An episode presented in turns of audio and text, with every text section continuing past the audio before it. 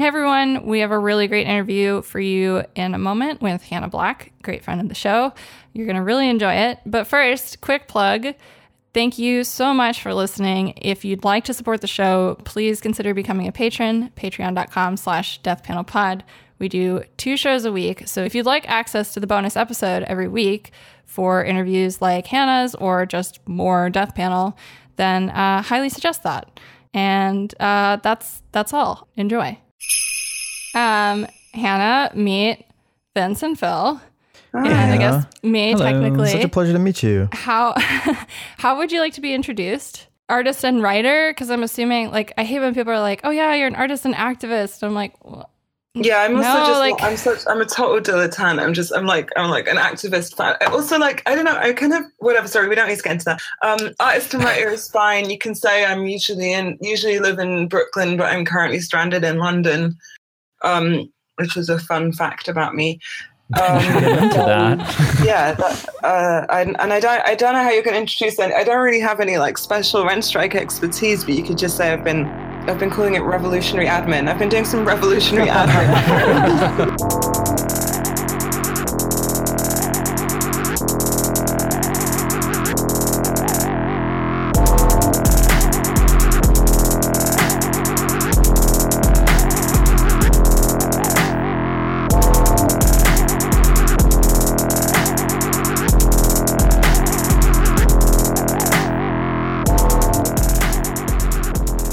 Death Panel. Today we have a very special episode. We are joined by guest Hannah Black, who is currently in London, though not usually. Hannah is an artist and writer and revolutionary admin. Sorry, you can cut that already. It was just too fun to not say. But um, yeah, Hannah, thank you for joining us. Longtime friend uh, of the show Universe, I guess you could say.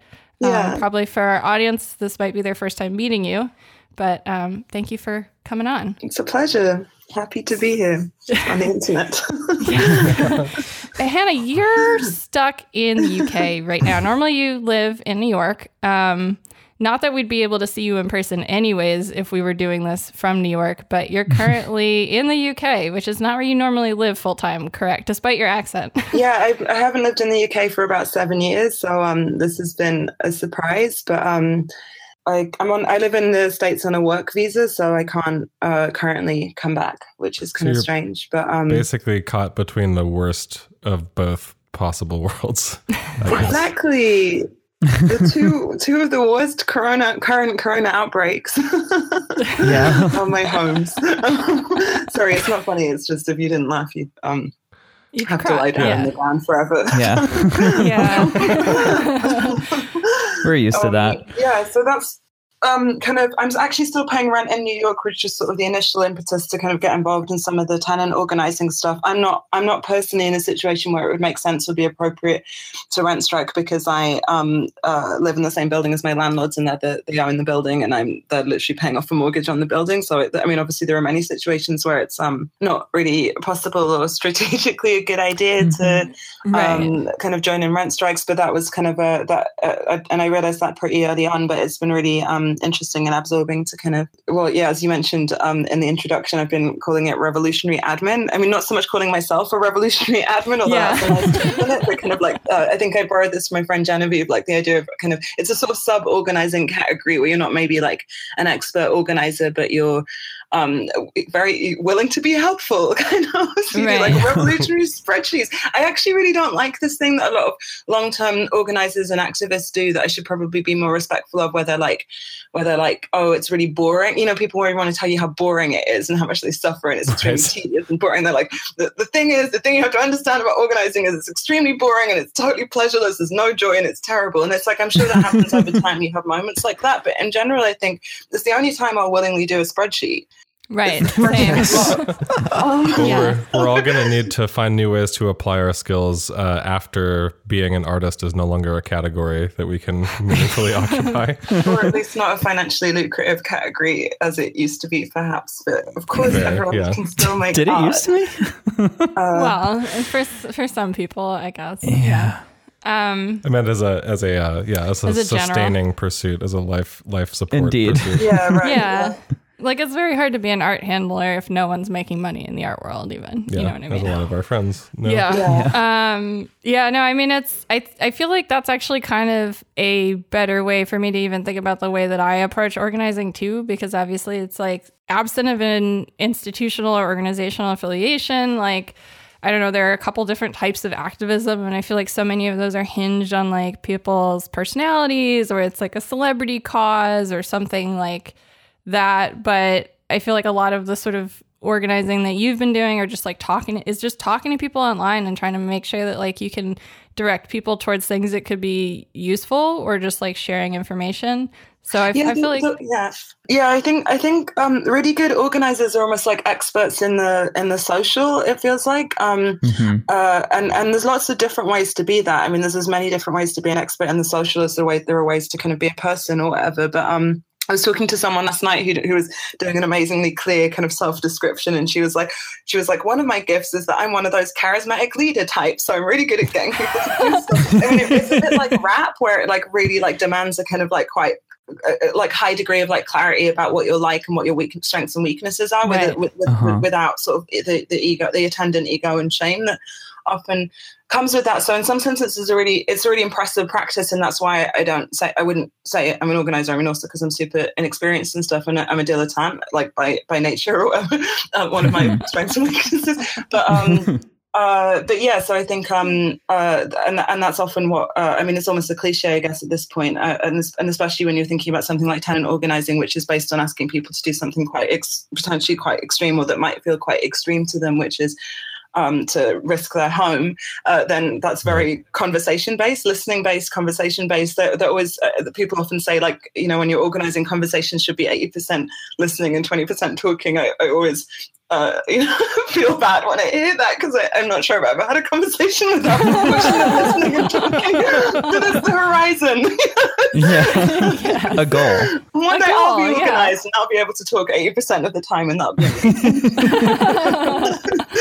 no, totally. That's a Yeah. good point. It's uh so let's let's sort of talk about like um obviously you can't rent strike for multiple reasons, both the uh situation your landlord is in, but also like uh your visa would probably be a bit of an issue. I'm Um not sure actually. That's a great question. I don't. I don't know. Yeah, I mean, in some ways, the impacts. Are, I mean, I, I don't. Think, I'm not sure if this is true in every state, but there's lots of places where, for example, like withholding rent doesn't affect your credit score, which is something people worry about. And I think in general, I mean, you wouldn't want to lean on this too hard, and one would always have to check in specific situations. But a lot of these kind of agencies and institutions are not as connected up as you'd imagine, kind of. So things don't necessarily have a have a such an intense sort of like uh, linking effect. But Mhm. yeah, it's true. There's various for various reasons. I'm not um, personally on rent strike, but um, and and and actually, um, and I think that's true for a lot of people. I mean, uh, LA Tenants Union um, have a really nice definition of um, uh, tenant, which is uh, which, which is is common in that on that kind of more autonomous end of the tenant movement, which is like anyone who doesn't have control over their housing. So in that sense, it's quite a Mhm. broad. You can Mm, conceive of it mm. as quite a broad movement, and it doesn't. It's not necessarily only confined to people who are currently in the kind of landlord-tenant relationship that um, that necessitates or makes possible these certain kinds of um, resistance.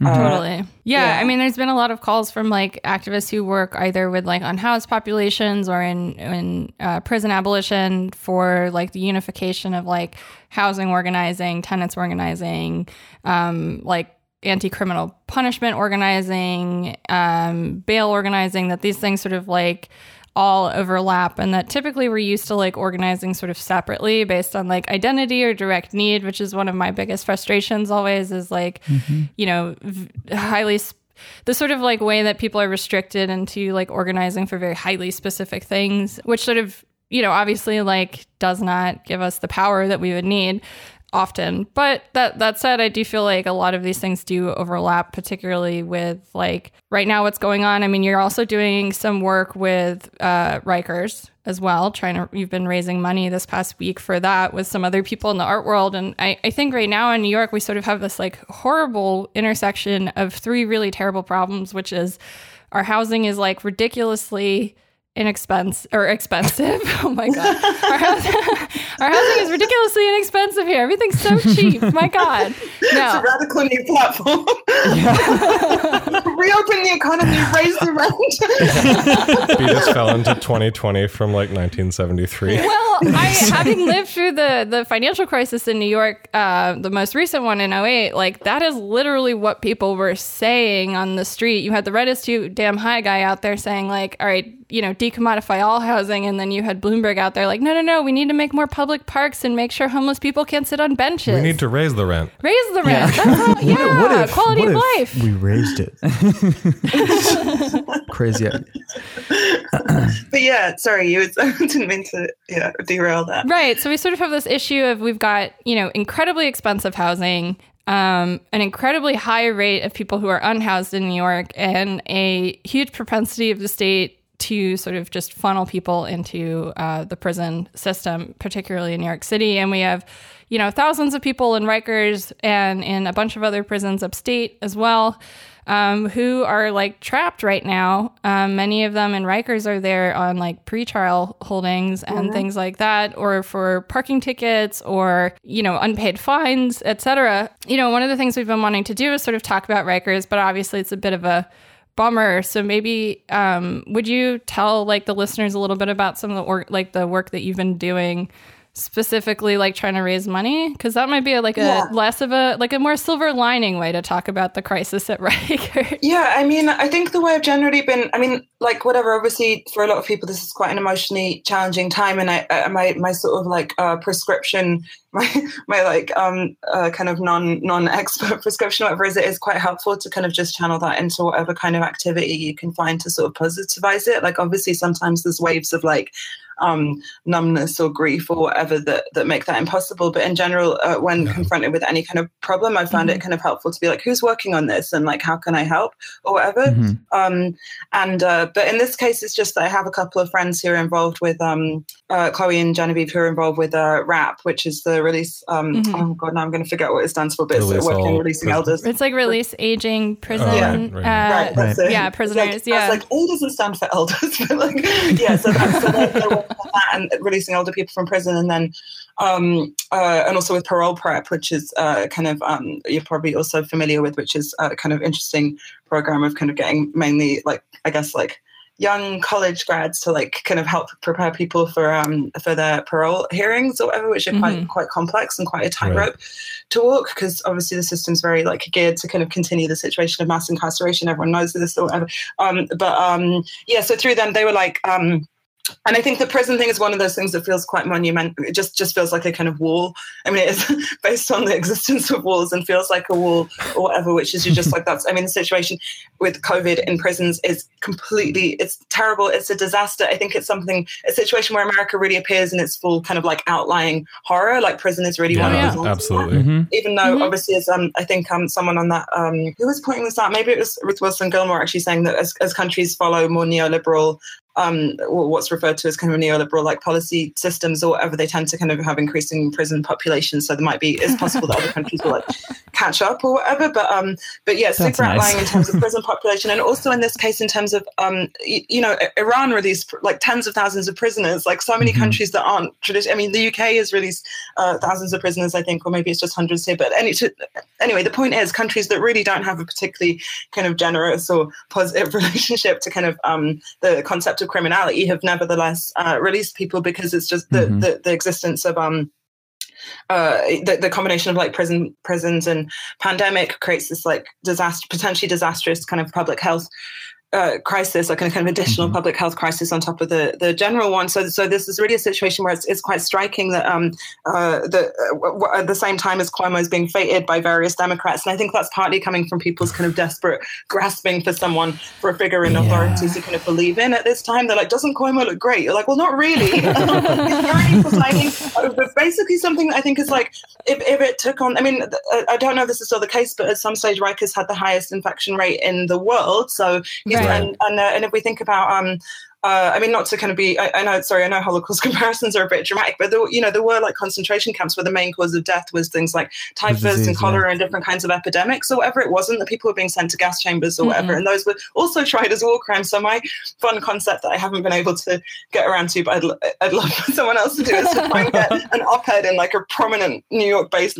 uh, publication speculating with human rights lawyers on if Cuomo will eventually be could be tried for like a crime against humanity or whatever for what he's allowing to happen under his watch. Um, I, I mean, I am hundred percent behind this yeah, idea. I would I just like to yeah. volunteer. Yeah, I would totally volunteer the entire death panel, uh, our entire Discord, also as uh, research assistants. If you need any assistance, gang, gang, we can do this. It is. It's not hard to research the UN human rights conventions here. This is uh, right. This would be very doable. I think, I think also, it's, kind of, it's a bit of a like gimmicky thing because like, obviously like human rights is such a weird category and you're kind of like what is the UN? I feel like the UN right. does it apart from in movies. I mean I'm kind of obsessed with how in Marvel movies they're always like the UN and you're like what is the UN? Like, yes. amazing of the world. Like the United Nations is extremely powerful and can do things. But um but uh but yeah just because you're like what what would irritate Cuomo and what would make him look bad in front of liberals and they love the concept of human rights. So I, I think that's that's yeah. But, um but in the meantime um yeah so so these so friends who are very kind of um and um, also some friends who are on um, various kind of like um, individual like prison prison support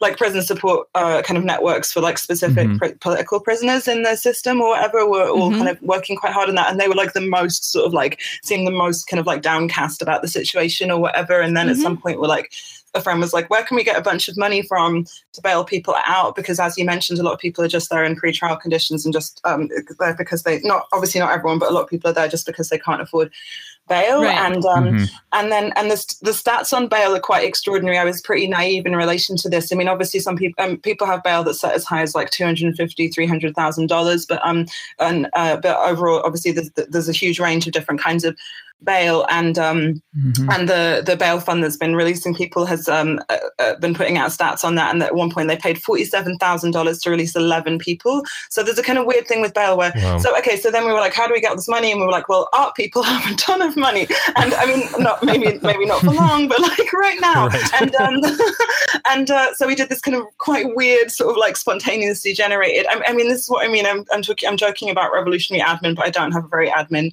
or, or, or kind of structured uh, mind or, or, or, lifestyle. So everything I do tends to be like a little bit um, hectic or whatever. And so we, we kind of just ended up randomly adding things. Like I was like, oh, well, I just I just put a PDF of writing online, and I've been quite kind of like amazed and touched that like two thousand people were like 1,800, whatever. Like loads of people downloaded it in like the first week. I was like, oh my God, like people really like to download things from the internet or whatever. I don't know. And then so I was like, oh, maybe if I do another one, then people would be into that and they would give money. So instead of giving money to me, they could give, because, oh yeah, because also I was like, oh, if anyone wants to PayPal me, that would be cool. And then I did actually get like a couple of hundred bucks or something. So I was like, oh, maybe this is a good fundraising strategy. And I, and I think, um, wait, sorry, maybe I'll kind of generalize from this later. And then I asked a couple of friends who are also artists. So initially Juliana Huxtable and Nicole Eisenman, and they were like super enthused and like then also contributed stuff, and then just more and more people started to contribute to the point that I'm kind of at this stage. I'm like, oh, this has kind of become like a brand promo opportunity. we might do around two, and we're kind of getting like increasingly crazy offers. I'm like, wait, I don't really know how to deal with this, but like, but um, but I think, but then actually, what's really nice is a couple of people who are in different communities. Like, so someone who's more in a sort of like poetry scene kind of thing was like, oh, we might do a similar thing in the poetry scene, and the person who did the graphic design for the first um, uh, Kathleen who did the graphic design for the first um, iteration of the like meme version of it or whatever was like um, was also I don't actually I don't know if she's also uh, involved in poetry stuff, but she was saying she might do a similar thing. So I think it's I think um, I mean art's kind of weird. It, it, it's a bit unfair because in the end it kind of we made about forty two thousand dollars or something, which is quite amazing for like a one week fundraiser. That is mm-hmm. because art is like you know lots of like high net worth individuals and, and and I guess you know to the extent we're plugged into those systems, we are plugged into like I mean that's always the strange thing about working as an artist, right? Like you you know mm-hmm. you're generally like yeah. a lot of artists are quite poor and a lot of like the people you're working with are quite wealthy, and then in, yeah. in the middle there's this kind of like bureaucratic class of like curators who are kind of on like not very good salaries. I don't know, whatever. So it's kind of a weird class um, uh, uh, kind of map or whatever. Uh, but that does mean that it's possible to kind of funnel money in certain kinds of ways. Um, bail is a really depressing thing to raise money for in some ways because it's like, mm-hmm. what the fuck is this? Like, what the fuck? Like people in, in prison for like yeah, whatever. And obviously, there's been various attempts to end cash bail, which is quite complex.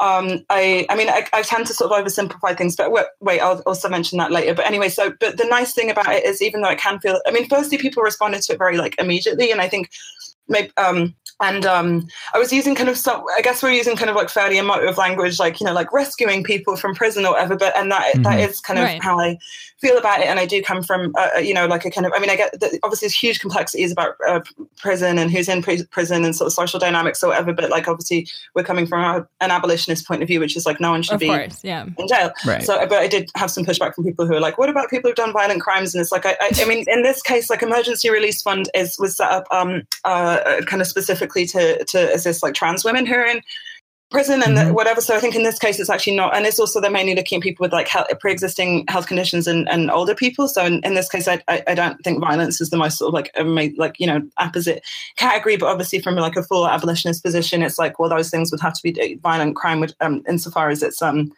whatever still a problem would have to be dealt with through like community um, kind of uh, uh, techniques or whatever, and that that is Right. quite complex issue. But um, but anyway, the nice thing about the bail that makes it somewhat less um, uh, feel a bit less kind of like. Uh, crazy and sort of like Kafka-esque kind of um, whatever is that Mhm. uh, it does. I mean, I guess it's still Kafka-esque, but it just makes it feel more satisfying. Is that the money actually circulates back into the bail fund? So, so as people show up for trial, and most people do show up for trial because that's how bail works. Like you're bailed out until Right. you, you you appear for trial. Then the money circles back into the bail fund. So, so actually, all this like frenzy of activity around COVID bailouts, which is they've had so much um that so many people have been doing fundraisers. Like we're not unique in that at all and um Right. and uh and and they've really had this incredible uptake and i think at this point they've even got a grant from the national is like a national bail fund or some kind of national bail Mhm. um, uh, organization that's also kind of given them a grant. So it has is it to specifically for like new, people in New York and at prisons such as Right. So that's cool, and the money will permanently stay as bail. Um, That's have been- fantastic. yeah, so that's really cool. Um, th- there's been various efforts to kind of like end cash bail or like whatever, and I think that's um, it's something I'm not super super clued up on, and it's kind of um the the misgiving about it is that in some, and I think I think organizers and activists are trying to keep up with this, but the misgiving about that is in some cases it can replace something people do a system that people are quite familiar with and do know how to kind of manage and hack or whatever with fundraisers and so on um, with something that's potentially uses more kind of surveillance technology and different kinds of things that can Right. present its own Mhm. set of problems. But obviously that's something you have to look at at the i mean like anything these are things that have to be looked at in a lot of detail and kind of legislative or policy and then legislative. End and lots of people are way more kind of clued up on that stuff and and, and kind of uh, uh, kind of into that. But um but in terms of the fundraiser i think yeah i think it's like it's kind of fun. It's quite satisfying watching a ton of money come through venmo. Venmo's annoying because you can only send like x amount per week or whatever. But um but um No, it's great to know also that you're sort of like taking these donations now and building like a bigger pot to use later versus like if you're I don't know if you're like donating to the WHO COVID fund if you're taking your art proceeds and donating that which is like what Hauser Yeah. Wirth is doing with Rashid is they're like auctioning works of Rashid's and they're donating proceeds of online sales to the WHO COVID I nineteen gotta- fund like yeah a lot of good that's gonna do back, wait, what know. what even is that they're like uh, It's just a big black hole. They're like Trump has cut the WHO funding for Yeah, our house and let's- work. Take Let's, over. so yeah, the new government. when are Hauser and Wirth going to give us medical rule? Yeah. I got an email from Artsy uh, asking a similar Oh. thing. Like, we're, we're hosting a fundraiser. The, all proceeds will go to the WHO. And I'm like, are you are you fucking kidding me? like, No.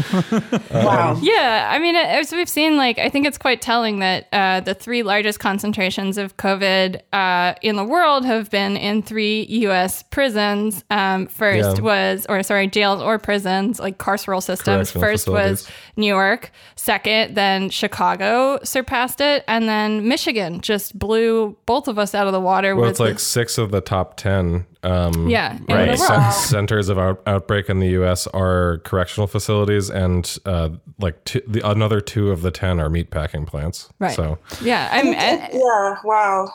Wow. Yeah, really? and I mean, um, and we've seen with like, uh, you know, the way that like the Cuomo uh, government sort of organized like whatever the merits of like bail reform, the bail reform measure that was like passed in New York were or could have been, like that's all kind of off the table because when Cuomo got this budget through, like just a month ago or so, I can't believe it was that many weeks ago now, like three weeks ago, um, they sort of just like were able to undermine those ballot measures. Um, pretty quickly, right? And that was signed, uh, that was accompanied by a signed letter from every single DA in the state of New York saying you cannot release these prisoners. Meanwhile, you have people like Ramsey Orta, who sh- should probably not be in jail in the first place, who's um he's up at Mid-State Correctional, and that's the that's the person who filmed Eric Garner's murder.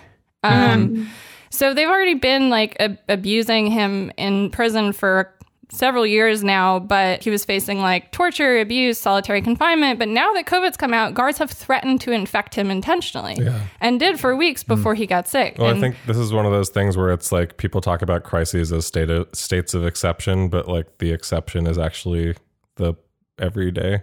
Mm-hmm. you know Yeah. what I mean? the the Permanent exception state is of part exception, I think not the Agamben crisis. says. Yeah. Right.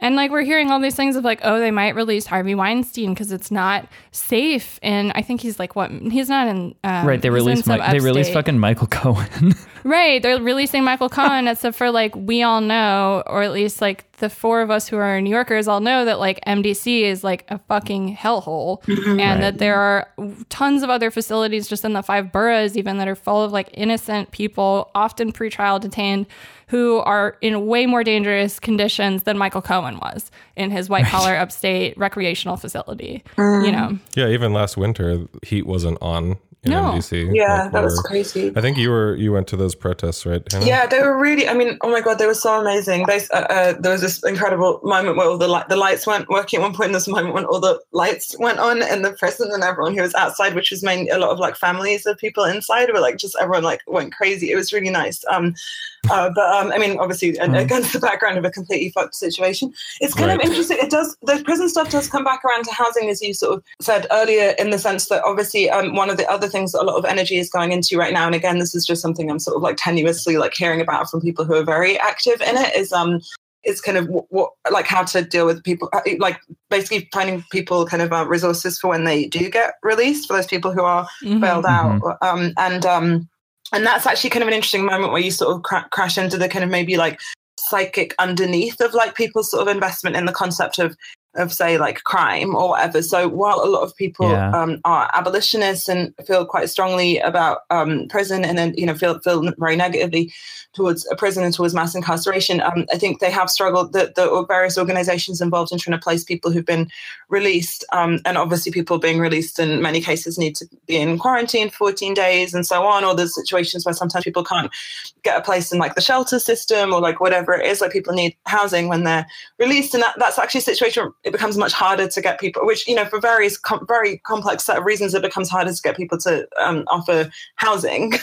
And that's um, and i think that's mainly i mean I, I guess it's in some cases it seems to be because people do still kind of like you, you think like oh this person's been in prison like that there's some maybe there's some kind of criminal obviously as you mentioned in lots of cases they haven't even been charged with it uh, they haven't even been um, uh, convicted of a Right. crime and so on. But then at the same time, I think it's also you know a lot a lot of people are, are, are, like poor, and there there is this sort of um, I mean I, I used to like resist the word classism, but because it felt a bit like sub theoretical or something. But I think actually it's pretty good for like indicating there's also this kind of like um, emotive and kind of interpersonal content or whatever. And um, and I guess something I do try and sort of I mean whatever yeah it's it's it is it is quite complicated. What and i think that sort of leads on to like you know maybe or, or maybe goes back to the kind of general question about like conversations and communication and that is such a central part of organizing. It's um that um all, all, all these things in the end do sort of come down to the level of like relations between people as well and like how we're going to continue to kind of be working across our different like um, communities or like ways of being to try and like uh, deal with not only the the pandemic as it continues but also the aftermath where we're probably going to see like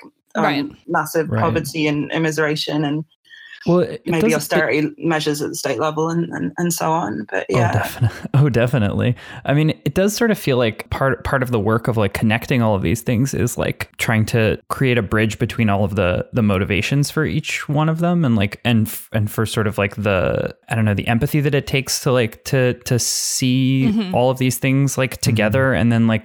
But what but what feels really cool about it is just like the fact that like once all of those bridges are built, they stay. I mean, you were you were mentioning like you know the fact that like this fund of money that you guys raised you know is basically just like recycling because you know people people go to trial eh, you know and then the money flows back into the fund. But it, it does also feel like conceptually and emotionally like potentially there's this like possibility for like a really like a really lasting bond between all of these like different um, forms of of activism that like I think could could potentially be like you know a positive uh, uh, aspect, like you know, one Yeah, positive thing coming out of like a shit situation.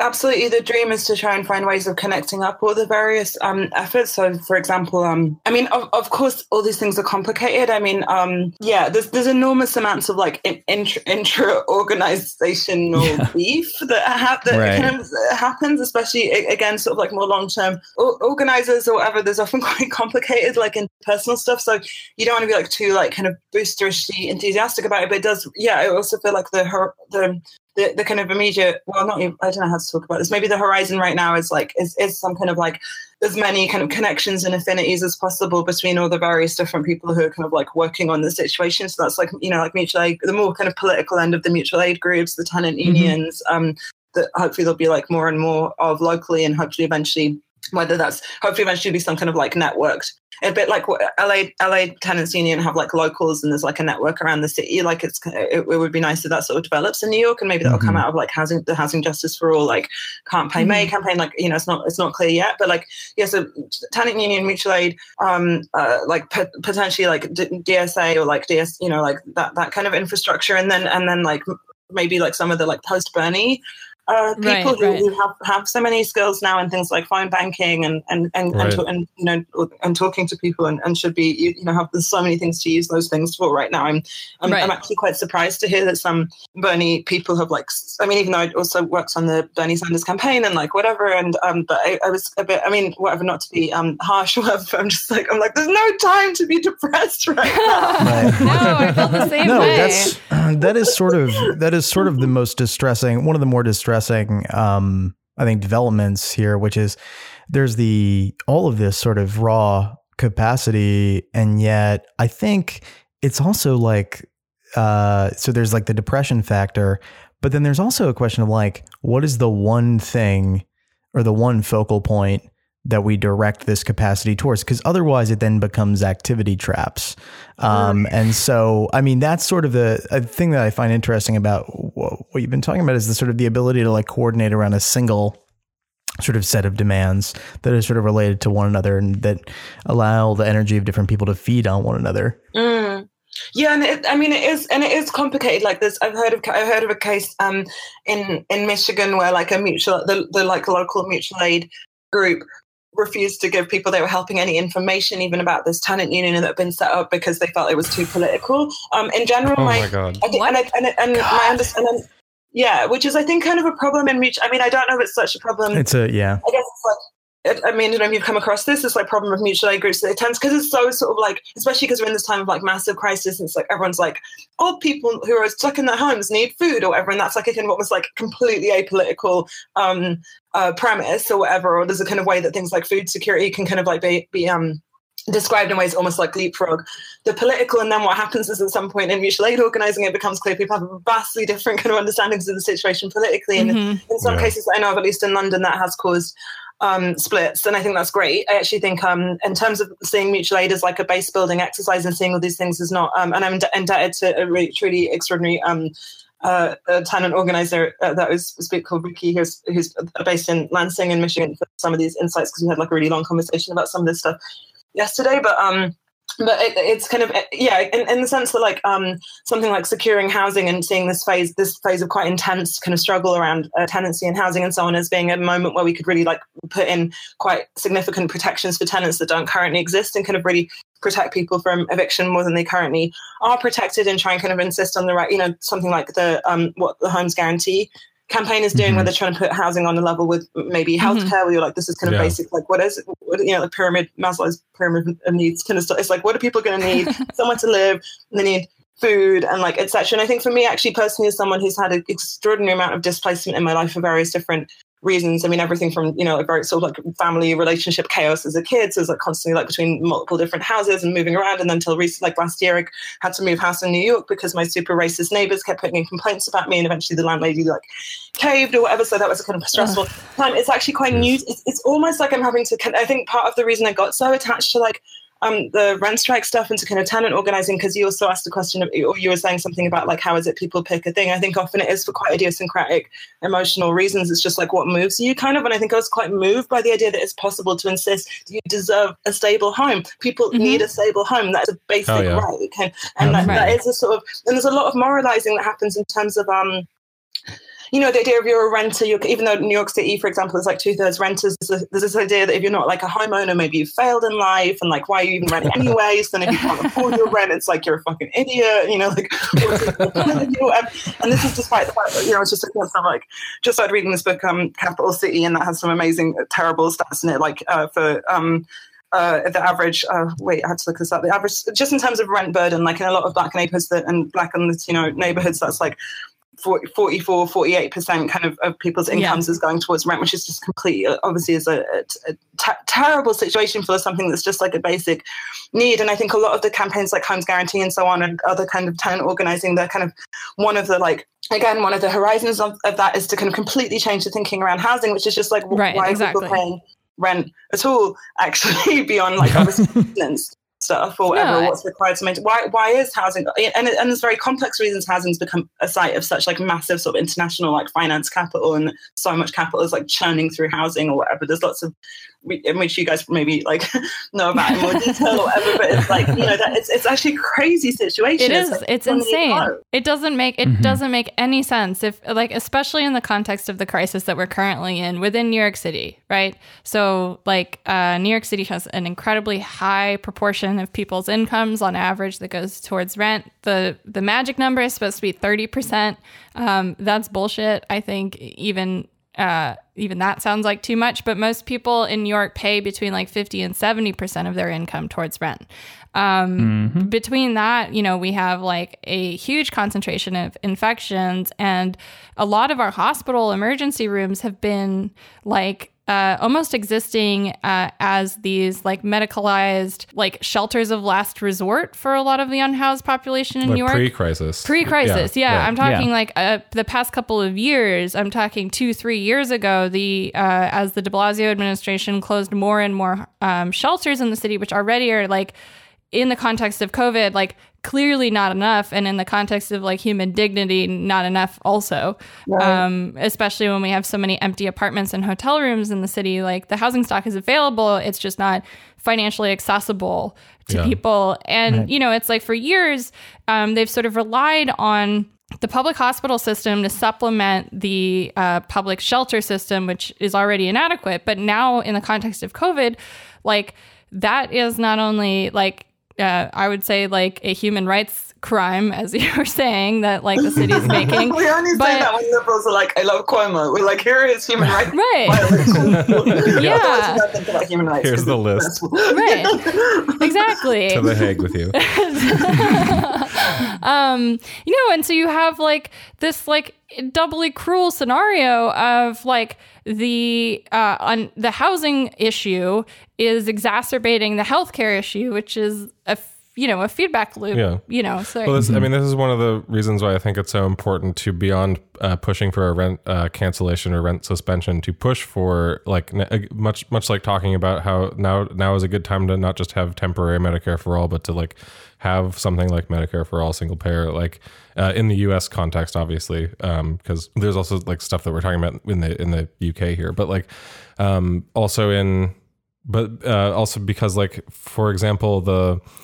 I think the the the contradictions are so heightened when you realize too that you know we can we can push for a, a we can put for, push for a rent cancellation or rent suspension all that we want, but again to bring it back to Cuomo within like New York State for example, I mean real estate is one of Cuomo's primary um, donors. donors. like primary benefit, mm-hmm. like benefit groups, and and then on top of it, because of the way that states organize their budgets and like do because of the way that state spending works, I I feel like I don't know. I, I it, this may be getting overly pessimistic, but I feel like if we if we pass something like uh, like a, a, rent freeze or something, Cuomo would veto it, and what he would say is that they depend on the tax revenue, revenue from from real estate, which is just coming out of the pockets of the people. So it's just yeah. He'll like probably threaten if we systemically. If, Yeah. bankrupt uh, institution, basically, which is why I think Yeah. like pushing for a homes guarantee is so important. I can see the pre- the press conference now. He's sitting there, you know. You can. There's a little bit of a shadow. It's unclear if the nipple ring it does or does not exist. And he's like, say. got the grimace. He's got the polo on. He's a little disheveled, and he's banging his hands on the table with a little interpreter in the corner doing ASL. And he's like, "Listen, I I want to give you homes, but if if the landlords don't keep extracting profit from you, then how will I keep your public schools open?" So it's really not up to me. How will my daughters eat meatballs? How how will your kids rise up out of poverty if they won't get an education? You might as well be homeless than not allowed to go to school. See what I mean, people? It's, it's as if we You should gotta make just tough uh, decisions. It's as if we should Yeah, I uh, think just it's- create our own kind of, education system. Sorry. No, it's just Vince just muttering to himself about yeah, self, self-organizing.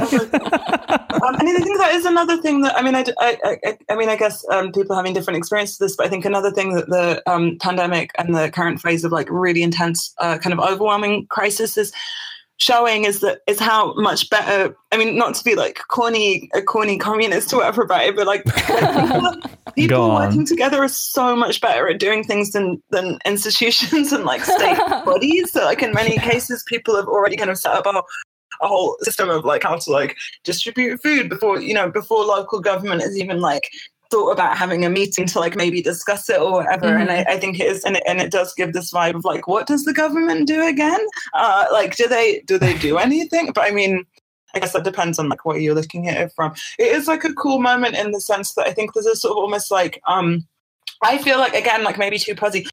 There's still infighting and all sorts of kind of stuff going on, especially around like um uh, I mean or you know around like some of the rent strike stuff or whatever. But I think it's actually an unusual. We have an unusually high level of left unity right now. Um Mhm. and, and I and I don't and I, at at one at one stage I was like oh maybe that's just a sort of automatic reflection of how bad the situation is. But I don't think that's the case. I think actually that's that's something that people have tried to be like flexible and kind of really try and listen to each other, and that's been um, uh, important or whatever. I mean, that's not happening across the. I, I, I mean.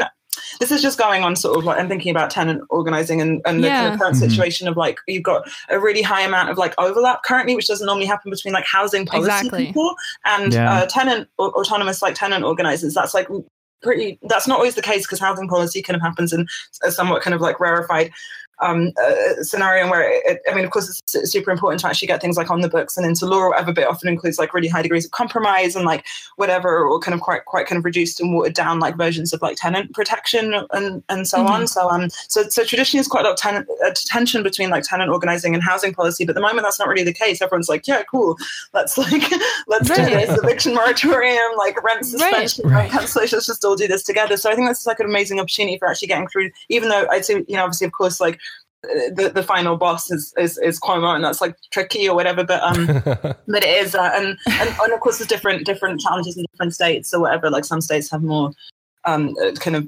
whatever like the worse or you know like like I don't know different situations of like all sorts of kind of regulation around tenancy like late fees and that kind of thing. Yeah. But, um, I w- I was just going to note that, like, no matter you know who the, as you put it, final boss, who the governor is in any state, like nobody's, no other state has like stepped forward, you know, at this point to to no. to be the first one to to cancel rent. So I think like you know, uh, New York City or New York State, just g- given like the you know immense pressure on renters, is like feels like as fertile a place as any. You know, Though, as we talk about all the time, there's also the immense pressure of New York to, you know, remain um, hospitable to the business community, as we were talking about in our like uh, New York State budget episode. Like, you know, a lot of the motivations that uh, are being peddled as public health measures, or, or or things that are being peddled as public health measures, or things done in times of crisis, are actually just efforts to not protect people, but to preserve the credit rating of New York State and Right. make sure that the perception of New York as a place of business that is liberal but doesn't go too far as to step on um, you know, the right of businesses to extract profit, Yeah. um, which is the first right in the U.S. Constitution. That's If you've read it, you would know. That's yeah, that's what it says right after we the people. we right? the people, um, you know, have the right to have all any and all profit extracted from our bodies, up to and including our tissue and plasma. Um, Quite literally. quite literally. Um, you our our obligation to a rent seeking uh, society is primary to our self preservation. But you know what I mean? It's like you you have this. Uh, I was talking to an uh, organizer this morning who said that they were willing to be mentioned but didn't want to be named. But she was saying that you know they were they had a meeting where they were on Zoom and they decided to hang up and get on the phone because they were worried about being recorded because they started talking about how actually COVID was finally providing them with the pressure that they've been trying to like explain to policymakers that they've been working with for like two decades in Los Angeles around like a policy with like uh like sweeps and and policing of homeless people. Right. like they were like we've always been at the table. We came to the table. We dress really nice. We play their games and we tell them what the worst case scenario is and they tell us that's the worst case scenario. That's never going to happen. And as much as it sucks to be able to go to the table now and put your dick on the table and be like i told you so. Like we need to use that because we actually have it now because Right. you know as people have been warning and trying to organize to avert a situation like the one we're in for decades and you know neoliberal institutions or, or people who believe in ethical capitalism as their primary directive uh-huh. are like you know they've been for years saying kicking it down like we'll do a band-aid it's not there yet when we get to there we'll discuss it we can talk about it in theory but what's more important is like Yeah. incremental fixes because we're not at you know year zero situation like xyz or whatever but Problem now we are. Yeah. Problem solving caucus. Lib- li- Yeah. liberalism is like the yeah, we'll do it later. yeah Uh, Human rights, we'll do it later. and they're like you know it's like really much easier to have the conversation about like why you know people newly released from prison deserve like not only housing but like humane private housing. Not an sro not a halfway house like a home. Well, I think this is why um, that talking about how so many of of these um, demands, which are actually really needs, like sort of binding those uh, together and recognizing them as sort of uh, you know I don't know like a, a platform or a suite of of rights that actually in a in a way are um, I don't know. I think the I think the aside that you had about mutual aid uh, organizations not wanting to engage in like too political of certain activities is like very funny because in a way some of these things like a homes guarantee and healthcare for all um, and basic like protect like ba- basic fucking fundamental protections I feel like should should be apolitical if uh, I don't know if we had a, a non craven society.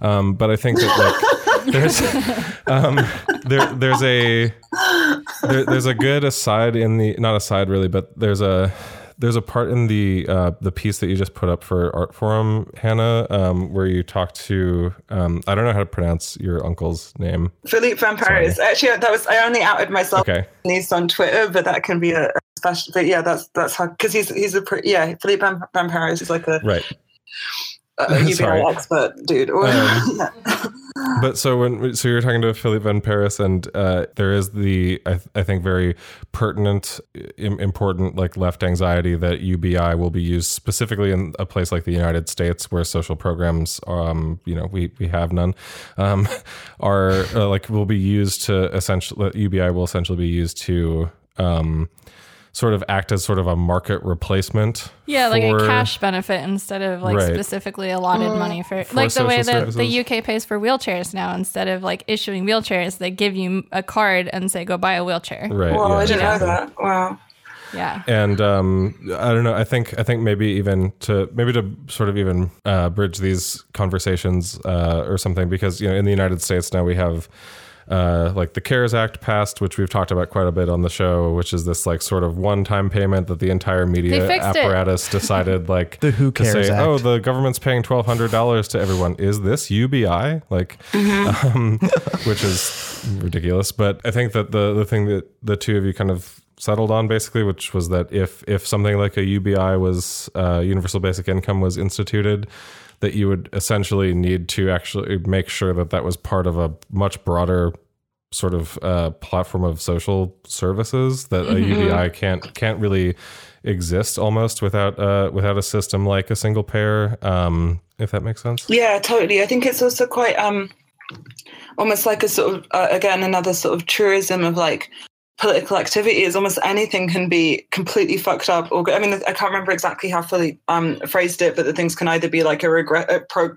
progressive or aggressive and it's like under the same umbrella under the same conceptual umbrella.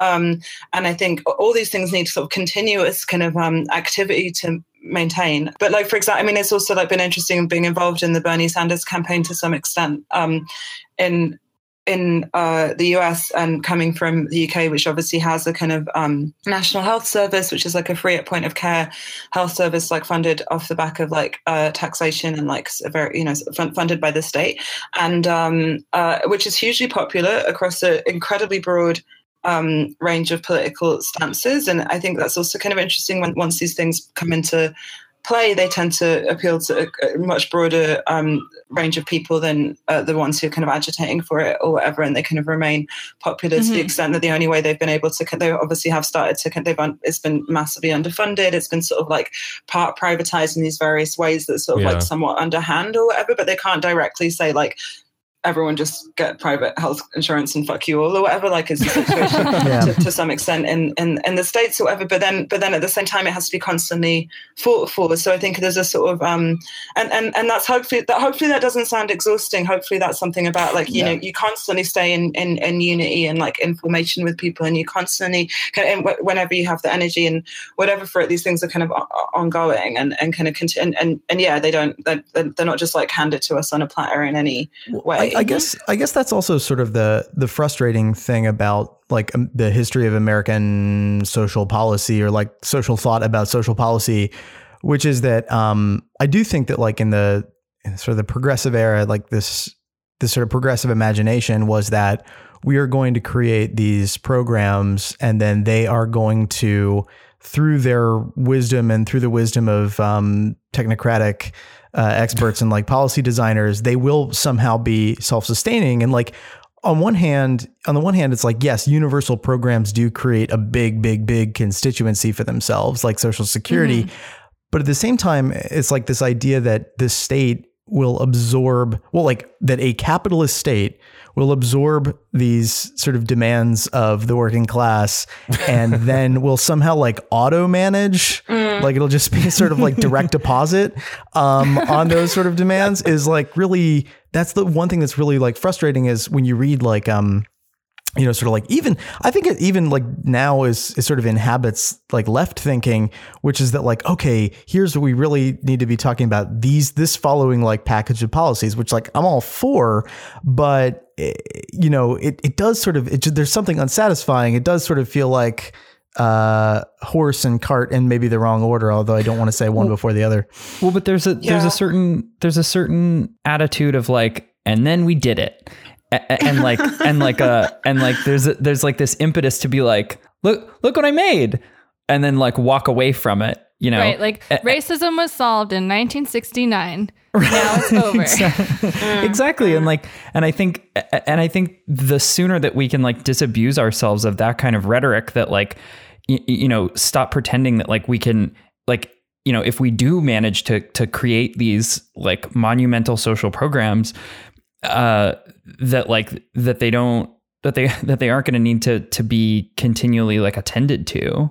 Um, mm, absolutely, which I think sort of like yeah, hopefully sort of makes it clear why the more to some extent the more self-organized things can be the better because it's like doesn't that seem yeah. complicated that every time you need to deal with that you'd have to go through this entire massive infrastructure maybe it'd be easier if we could have like n- nurses could manage the hospital or like i don't know what i mean i'm not really sure what all the like Right. actual Right. what that would look like in specific in the specific case of healthcare or whatever but I, yeah and i think also it's just i, I think people re- people respond to different things um in terms of like uh politics or organizing or, or just like being involved in in, in li- the living um I think this is like very much. I mean, everyone's been saying this, but this is very much like the era of like uh, militant care, kind of. So it's like because I think that's helpful in that stuff people are already doing. People already have kind of informal networks of like of, of care in whatever way that kind of uh, how they keep themselves going, and Mhm. it's only uh, quite wealthy people that can kind of afford to be atomized in some sense or whatever. But um, No, I mean, so I guess this is a from your conversation with uh, Philippe. This is something that uh, you know I think it comes up for me over and over again. Is I think we're trying to like find a, a set of like things to focus on and to like devote a lot of the energy that remains to.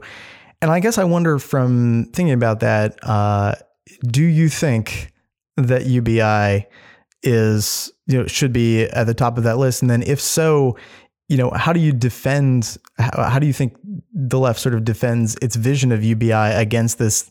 You know, the obvious sort of neoliberal version of it, which will, you know, ultimately when it comes down to like by the time that MSNBC would be debating it, you know, will be the way that they talk about it. I'm not. I'm not actually pro. I don't feel at all. I feel completely UBI neutral, and I think it is because of the thing. Uh, I mean, obviously, I, I feel very differently about it than Philippe, who's dedicated his entire life to kind of Right. agitating for it in various ways and writing about it and theorizing it or whatever, like from a left perspective. And he kind of comes out this of a kind of analytical Marxist kind of context that I don't really know so much about. That in some senses departs quite strongly from some forms of Marxism, and it's kind of like it, it, it's almost like a kind of hypothesis of like, is there is there a capitalist route to communism or whatever, or kind of is there is can capitalism be justified and that kind of thing. But Right. I, mm. I feel like totally UBI neutral. It's not something I would personally put. I, I'm not personally like um, a UBI person. It's not something I feel moved by. I'm not. It's not something I want to because it's legislative. So this actually, I just remember what I was going to say earlier. Like I think I think it's, um, I've seen this expressed in terms of like personality types or whatever. Like people, I think gra- some people gravitate towards like policy and legislation. I think because they find that really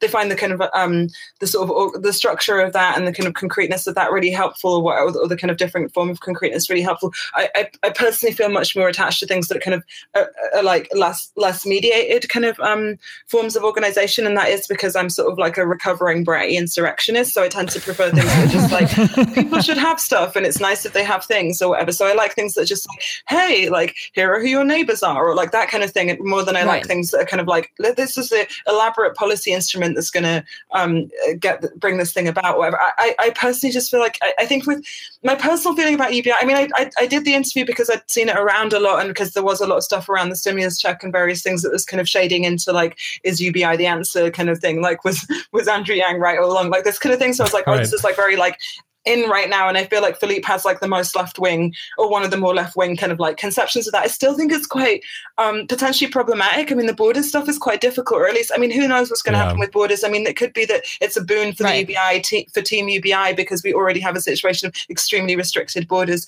right now so actually some of the that, Mhm. that is one of the problems with ubi is it does kind of r- rest on um uh, you know, or, or at least from the conversation with Philippe and from other kind of conversations around it, it seems that it does quite strongly rest on like tight, bo- like border control, control borders, like and whatever sovereignty. Yeah. Sovereignty, etc. And then the only way to kind of work towards um, a, a kind of the only way to overcome that would be by building, yeah, like int- int- international networks and kind of international institutions. But in some ways, that's actually not so different, I guess, from the situation of health right now, where you get Right. like actually some quite, you know, so I think even people like relatively on the right, although maybe, I mean, I was going to cite a UK politician, which is funny because obviously the UK right is in some ways to the left of the uh, American left. So it's like in terms of like you know, party institutions or whatever, even though they're like fucking evil and terrible and you know in, in alignment or whatever it's kind of confusing but um but yeah it does seem like kind of the, the way i mean mike davis has been really pushing this idea that in order to deal with um uh, kind of uh, the, what's going to be not only this pandemic but potentially future pandemics this kind of like different forms Right. of agriculture and so on kind of produce more and more pa- pathogens etc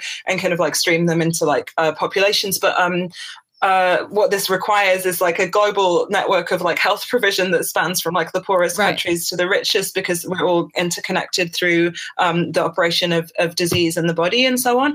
But and so maybe maybe that isn't maybe there's something comparable that could happen with UBI or whatever. As those in, if if those institutions do get developed, it does feel a bit like yeah, like the United Nations in a Marvel movie right now, where you're like it's not clear if that's at all politically possible, and it's not anything um, at the moment. Like people are having to work quite locally, and that that's good and has tons of advantages in in, in Right. lots of ways. But um, but yeah, I do. I, yeah, I don't. I don't personally find UBI super inspiring. I feel like it seems it seems better to kind of um push for um.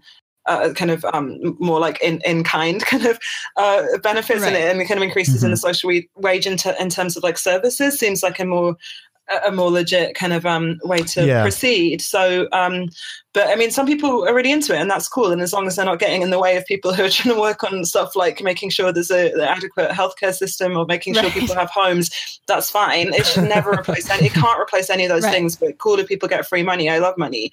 Um, right. I mean, one of, one of the ways that I always explain this to people when they're like, when they think of like social programs as sort of like a closet Marie Kondo situation of a one in, one out sort of thing, is I'm like, listen, when my doctors prescribe a new medication, I don't, it's not like, okay, you take one medication, so we're going to do this one now. And if you start a new one, then we discontinue the old one. Like, that's ridiculous, right? So, w- if like these social programs also in a way are like hypothetically like also medication in that they're like prophylactic or preventative um, acute interventions that keep you alive right then like you can't really argue that any of them are substitutes for each other It's And- also yeah, yeah, totally right. I agree, and also like I think just the kind of general like old, you know, like whatever like basic uh, Marxist insight or like you know general kind of like radical insight, which is like it's it's it's it's the people's money, you know, it's our money.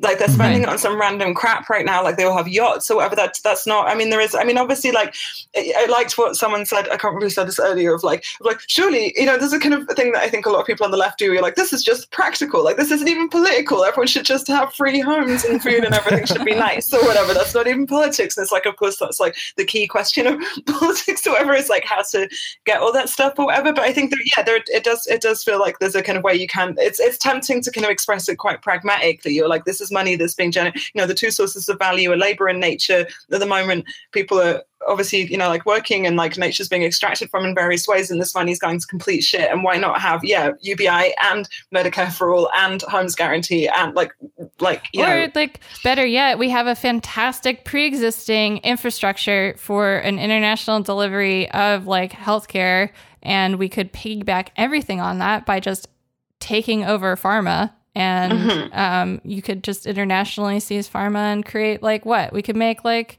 we could actually make the avengers or whatever. We'll just make them like give everyone like a home. And uh, you know we can tell like gilead sales reps that they're now avengers as long as they go and like you know administer rural health care wherever you know that's I mean? the kind of it, i think that's a really interesting point that i think is probably I, I- mean I don't 100% understand all the kind of complexities of um uh, yeah like uh, supply international supply chains and like how these things would kind of work. But like one thing that's come up in relation to um uh, the sort of like move, movement for homes or whatever across the broad range of that from the like housing policy people to the tenant organizers or whatever is the kind of fear that what might happen as um, kind of um, I mean this is obviously historically grounded fear that what might happen is that um, uh, big big corporations this is what happened obviously like post 2008 is like equity firms like buying up a lot of houses and then kind of like uh, kind of like flipping them or whatever. And um and um and that this will mean that, that more housing is in the hands of like big corporations. Um, I have a controversial, I mean, sort of similar to your uh, big pharma point. It's like a kind of like controversial take based on talking to like a housing or a tenant activist in, in London who was like, and he was like, well, in some ways I kind of prefer it if we had fewer landlords to deal with. And then, boy. Yeah. it was also like, it was also like, I think the fact that so many landlords is quite, um, it has a sort of, you know, the, the, the, the lure of home ownership has quite an ideologically bad effect in some ways. I mean, Mhm. obviously, like it's completely understandable. People want to own homes because um, the housing is so insecure and there's so little tenant protection. I mean, in countries like Germany, where there's more tenant protection, the relation to home ownership and renting is like super different, or whatever. Not to like idealize um, uh, uh, Germany or anything, but like um, but you know that there is a correlation between those things or whatever. So, but and then also like people kind of uh, talk. I think there's also this idea of like you know it comes up a lot in relation to riots, where people say like, why would they, why would they destroy the city? Why did they burn down their local shops? And it's like if you have no money and you go into a shop and you can't afford stuff, it's kind of does it really matter that much if the shop is owned by like one person owns only one store or someone who owns like you know multiple stores? It doesn't really matter Yeah. if it's Walmart or like Right. your local bodega if your relationship to it is one of um uh, inaccessibility and like so on. I mean, not to kind of be too sweeping about that, but it's just like it often comes up that this idea that if it's a small business, you should, and, and you know, and of course, in some ways there are advantages to kind of non-expansive business models and like so on or whatever, and the kind of family business model maybe has some advantages or whatever. But at the same time, I think a lot of these um small landlords are also, you know, have like, yeah, are also in, in an intensely exploitative relation to the people they're making money off. A lot of them aren't paying off mortgages; they bought their places in cash and so on. So it's kind of, um, yeah, I think I think there's a sort of fetishization of like, or is, or at least I think it's worth putting like a light kind of like faint question mark over some of the not not to like completely delegitimize that. Of course, that's a worry, but to to say like just it's not that automatically like the, the bigger the corporation, like the worse the problem necessarily. Like, I mean, even Right. though in some ways it could produce problems.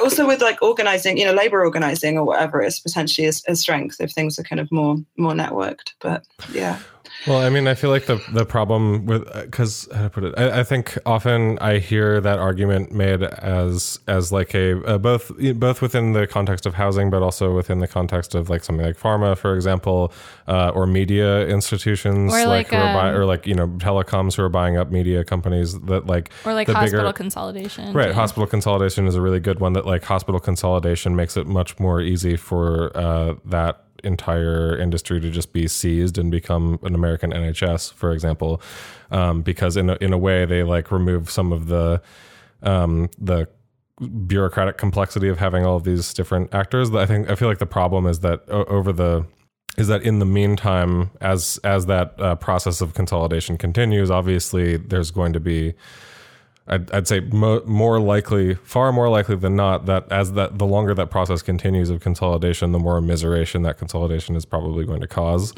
um, until you get to the point where things are so untenable that it is just okay that that you do either have that leverage that those tenant organizers are, or would, Totally. would theoretically want from having fewer landlords to bar- bargain with, basically, um, and and more constituents essentially for for a uh, I don't know ho- like r- rent strike action, for example, against an individual large actor like I don't know BlackRock or something. Um, but but yeah, I, I just feel like so much so much immiseration is done in in the road to that. It almost it almost reminds me of the thing of. Um, uh, what's what's the name of the woman who's the head of the the uh, flight attendants union?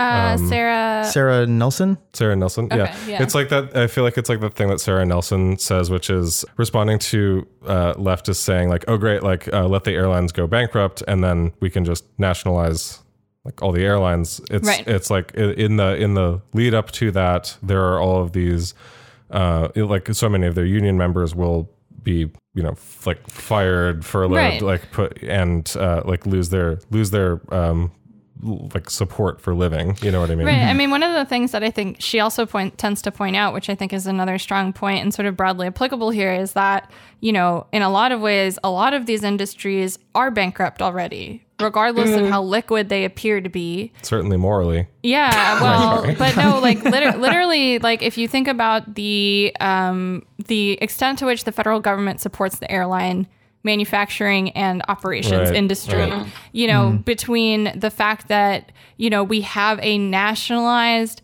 FAA, right, which is a essentially a free resource for every airline carrier that would be something that they would be incapable of administering as private individual companies. There are so many hmm. instances of these industries, what be it real estate, pharmaceuticals, in terms of like, you know, the justification for pharmaceutical patents and then being able to charge exorbitant prices is that, is that they have to make up R&D costs. Well, mm. so that means that the government heavily subsidized research. But the problem is is that we know for a fact that like I think it's what 60% of their revenue is actually spent on advertising. Mm. not on research. So there there is already this like funding and subsidy going on, and that these things are like already. Ta in a way, bankrupt. So it's more about like yeah, insurance industry gets so much money from fe- Right. federal and state governments. Yeah. Right. Yeah, it's that we almost like already own it anyways. We've just been tricked into a to handing over the keys to someone else. Yeah, it almost feels like, and also that kind of in, like post uh, 2007 2008 crisis it's almost as if we're doing like a kind of like a, a like play economy or whatever it's like let's pretend there's an economy and then it's all just kind of like printing money and like the fed has to support things but i don't know like um uh yeah i think that's but then on the other hand when i think about because this often comes up right of like the like what about jobs question and i think that would be a, a that that would be an argument for kind of um uh, stuff like uh, tenant organizing and rent, you know, like whatever kind of like really like robust and militant like uh, tenant movements and uh, other kinds of like mutual aid based movements actually kind of like somewhat um, uh, cushioning a potential, uh, you know, the potential consequences of becoming unemployed. Same with Medicare. Medicare for all and so on because I think that, that that can be a bit I mean not not to say in some cases that you know of course it's important to consider people's situation but it's like uh, I, I, I wonder if if, if, that, if it would be helpful to kind of like put those things together in that way where it's like well of course like there's two problems here one is like it's a problem if someone loses their job but it's also a problem that the consequences of losing your job are completely catastrophic um Right. that, that that's maybe the more that's a problem that can be can be kind of worked on in different ways perhaps. That's For true. sure. I think yeah. the other the other funny parallel of like sort of this idea that like we we, we have actually nationalized everything, we just aren't uh like we, we don't have like a, a a board seat yet. It is just like how that how that like maps maps onto renting, right? It's like I live here, I take out the trash, I like you know like I, I fix all the problems in the house. What uh I have the keys and I lock the door, but I don't own it. right, right. What, what more really is Your there to landlord lives there and you're squatting. Right. Yeah. No, Yes. no, it's. I mean, yeah, you could argue that it's a conceptual problem and that we all just need to think a little bit differently, I guess. I don't know. um, uh, Hannah, thank you so much for joining us. Do you Thank have any last points or rants or anything you want to plug? Um, I want to just I think I wanted to connect up a few. I mean, I'm also we're all like on such a like, I mean, whatever. Everything's so such a steep learning curve in some ways right now. But um, but I've noticed. So okay, I guess like one of the one of the accounts of like why is it that the US doesn't have things like a nationalized um, health service and so on, or a kind of free at point of care Mhm. Health service and one of the arguments is that um the sort of like general like you know the, the the kind of um intensity of the operation of like white supremacy in the states has been such that that has actually kind of broken i mean this is a i think this is like Right. arguable but that's one of the things people would say and i guess that the inverse of that is that is an e- equally kind of like um, uh, arg- arguable point about the idea that the way that Scandinavian countries were for a long time able to maintain quite a high social wage that has, has kind of like decreased in recent years along with everyone else's. But the reason they're able to do that is because they're kind of like like like monocultural kind of like majority white countries or whatever so it's like okay so like so, and then and then the amazon um uh union activity Oh, tracker yes. that everyone was talking Right. about recently Fuck, I had forgot a- we wanted to talk about that. yeah, had a line in it that was like, uh, so, uh, so like Whole Foods branches or like stores that are more, um, that are less diverse and more likely to unionize. So then I, and I don't, I didn't look into it yet, but I, I mean, that seems to indicate some kind of, there's, you know, the, the, the like problem of the racial or whatever. And, and again, like in terms of uh, what I know of like mutual aid and, and, um, uh, and in terms of like tenant organizing in New York, like a problem people are having is, is kind of like the across like age, race and class differentials. It can be quite hard to connect with other people in the building. Obviously it's a city that operates with a really high degree of atomization that we all enjoy. Um, all sorts of weird social forms possible, but it's like, you know, these things are kind of constantly coming up. People are like, how am I? And, and that was also the case with like, sorry. And then the, and then the other thing that is, um, in terms of like mutual aid, uh, organizing in New York right now, like a lot of people who are quite new to organizing maybe haven't done it before and, and, um, working with like majority white kind of organizational forms that maybe not uh, making the Yeah. right kinds of connections with like other longer term mutual aid efforts that have been going on uh, for for for a while and a, and a predominantly like black and brown and like and so on. And um, so so so I mean I don't I mean obviously this is a kind of completely intractable complex problem or whatever, or it's like really or it's like hard to like get into the interior of it, but it's just like highlight this is important. I think what we're seeing right now is a kind of almost like you know it's like there's been a lot of like wrangling around like which is the primary mode of, of oppression out of all the different ones. It's like oh look they're all just operating together all the time, and we have to kind of conduct ourselves with like uh, awareness of that. So I guess it's just like a small plea on that level. And then, and also I think kind of like being more alive to that can kind of make sense of what's otherwise quite confusing, sort of like um, what totally. appears as kind of ideological differences can often kind of actually, when you, when you, when you kind of drill down into it, you kind of talk to people more, you can discover that there's quite complicated things going on, going on underneath the surface. For example, with the initial um, move to rent strike was led by for reasons that completely make sense, was led by people who are anyway more, you know, like basically like young, kind of like more educated, kind of like also poor and uh, you know working class in the sense they don't own capital and they're reliant on the wage and so on but people mm-hmm. who are maybe like anyway more mobile don't have dependents like uh, etc etc